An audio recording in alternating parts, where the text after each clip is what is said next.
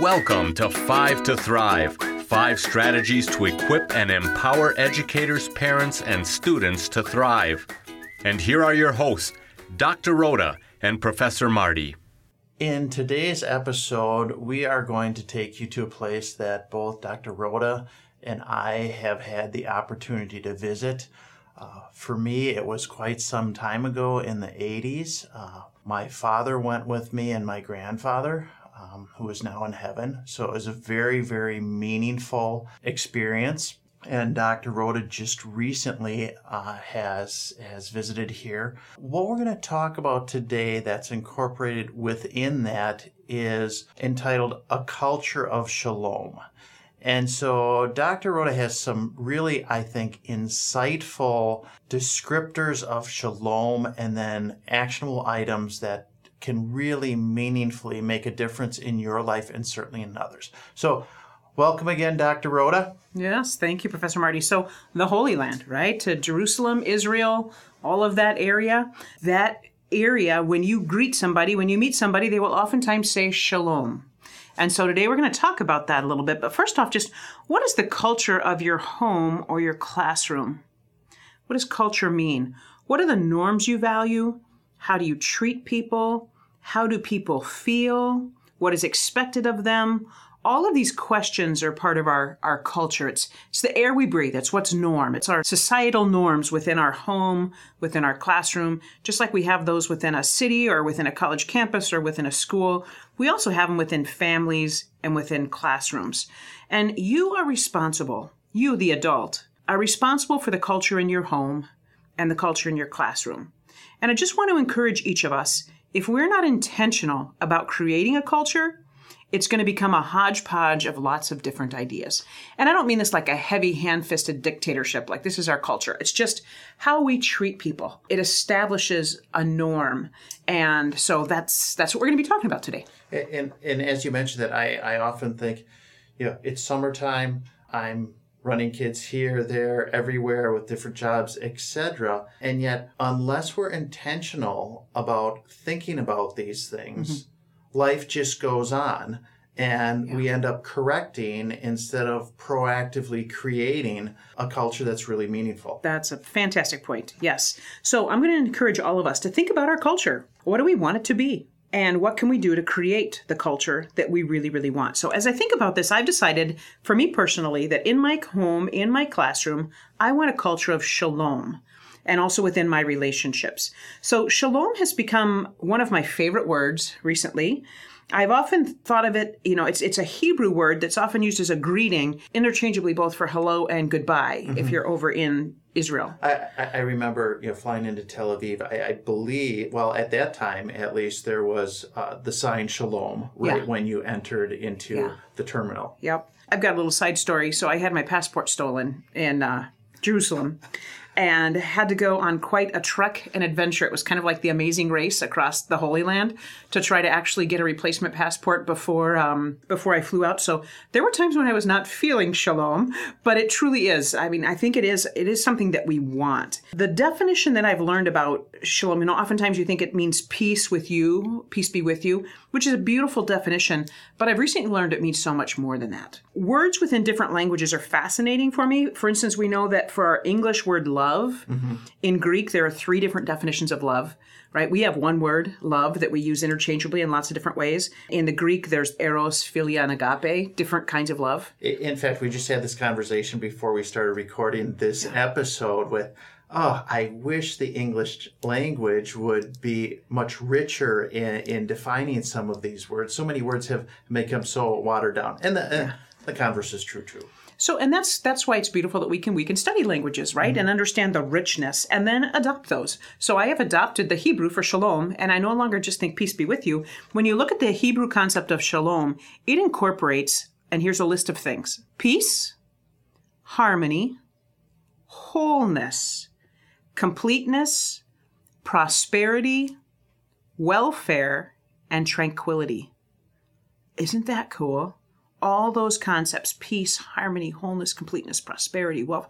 I wish you, when I say shalom, I wish you peace. I wish you harmony. I wish you wholeness and completeness, prosperity, welfare, and tranquility.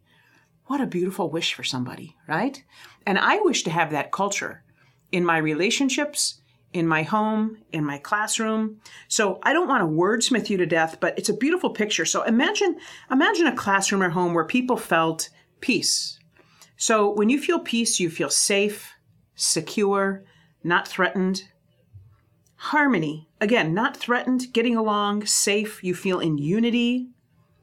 Wholeness incorporates I'm enough, I'm good enough, I'm whole. Completeness, not lacking anything. They are who they should be. They are who God made them to be. They're enough, they're complete. Prosperity means what? Success, right? I wish you success. Welfare, you have what you need. I wish that you would have what you need. Tranquility, no worry, calmness, peace, tranquility. So some of these are synonyms really similar, right? Like wholeness and complete are really similar.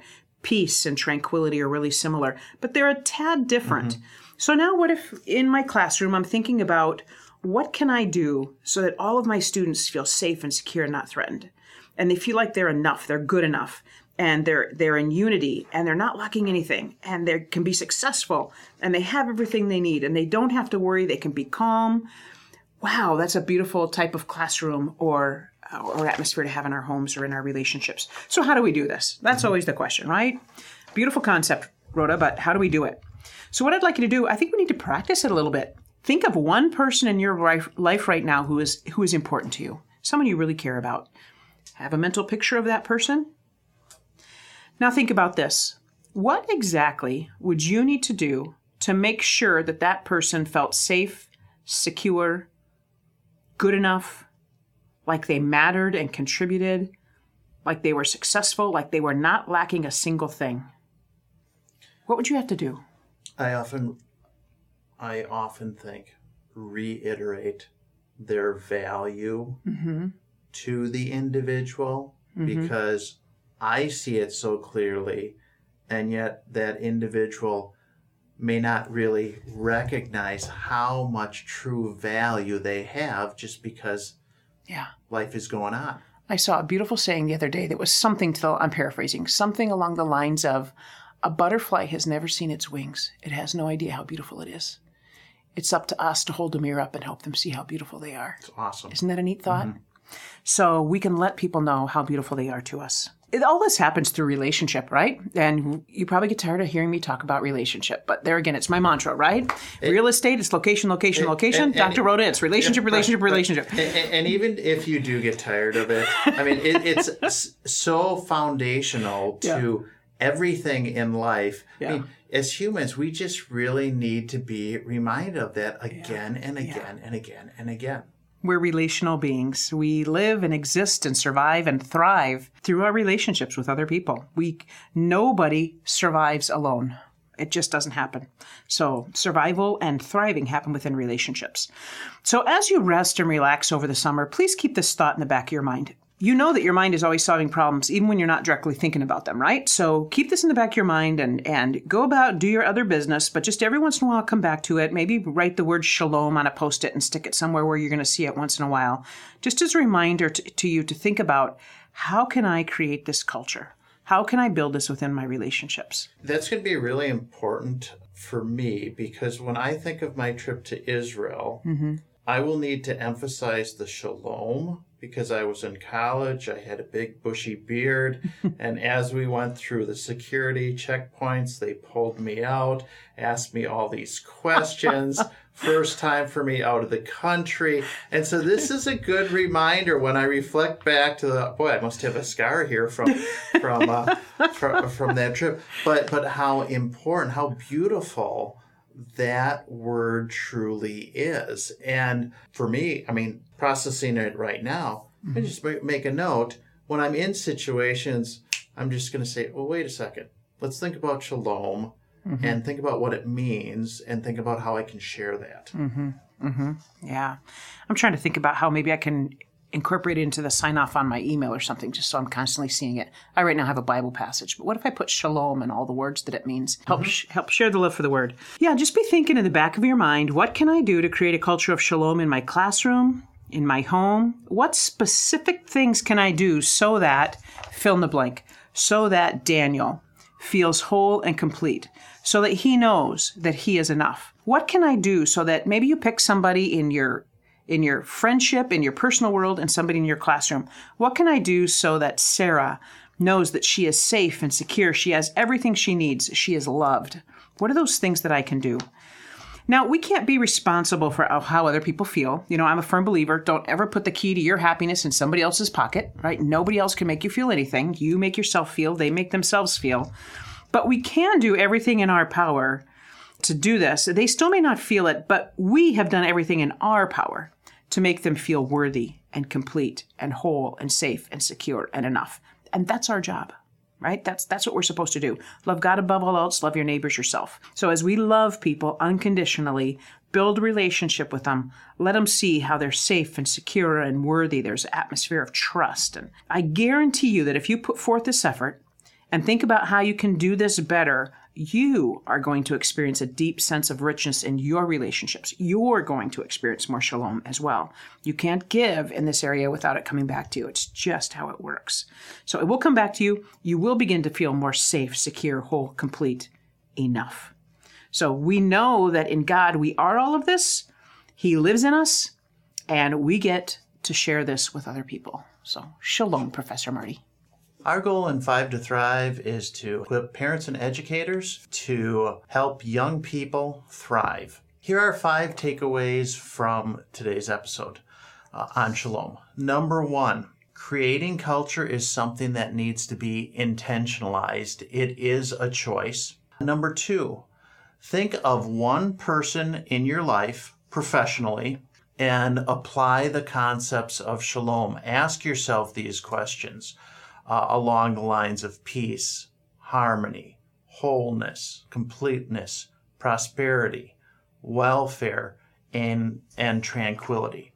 Number three, think of one person personally and apply the concepts of shalom.